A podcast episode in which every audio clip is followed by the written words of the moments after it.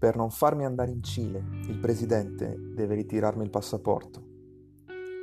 La caparbietà di Nicola Pietrangeli condusse la nazionale italiana a prendere quel fatidico volo per Santiago del Cile e vincere la nostra prima e unica Coppa Davis.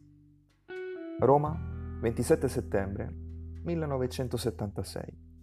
La nazionale italiana di Coppa Davis, capitanata da Nicola Pietrangeli, batte al foro italico l'Australia e si aggiudica il pass per la finale. La prima volta per il nostro paese. Un'occasione unica. Eppure, la gioia sportiva viene macchiata dalla politica. L'ultimo atto, infatti, si giocherà a dicembre in Cile contro il Cile, giunto in finale a causa del boicottaggio di altre federazioni in segno di protesta contro il regime di Pinochet. Il generale Pinochet giunse al potere tre anni prima, con un colpo di Stato armato, durante il quale perse la vita il presidente Allende. Da quel momento cresce con forza nel paese un movimento di protesta popolare per evitare che l'Italia giochi la finale in Cile.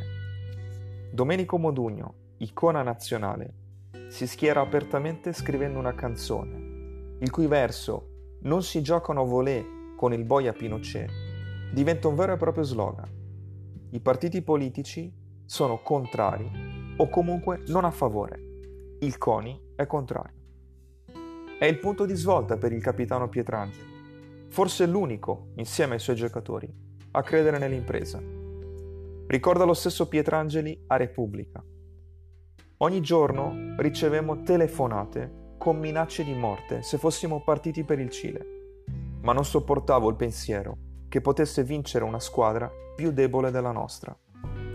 Più le pressioni esterne montavano, più Pietrangeli si dava da fare per rendere la trasferta della sua squadra possibile. Riesce ad ottenere il via libera non ufficiale prima del PCI, poi del governo. Quando venne a sapere della contrarietà alla trasferta di Andreotti, allora presidente del Consiglio, Pietrangeli dichiara per non farmi andare in Cile, il presidente mi deve ritirare il passaporto.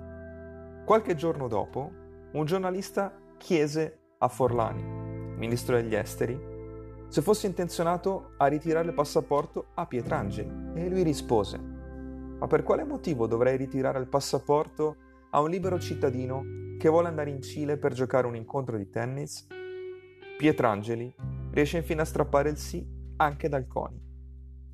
Il 19 dicembre Pietrangeli, Panatta, Barazzutti, Bertolucci e Zuccarelli alzano al cielo la prima e unica insalatiera conquistata dall'Italia. Sempre a Repubblica, Pietrangeli dirà Io non mi prendo nessun merito sportivo, perché in campo ci vanno i giocatori, ma mi prendo il merito e non lo divido con nessuno di averli portati a Santiago.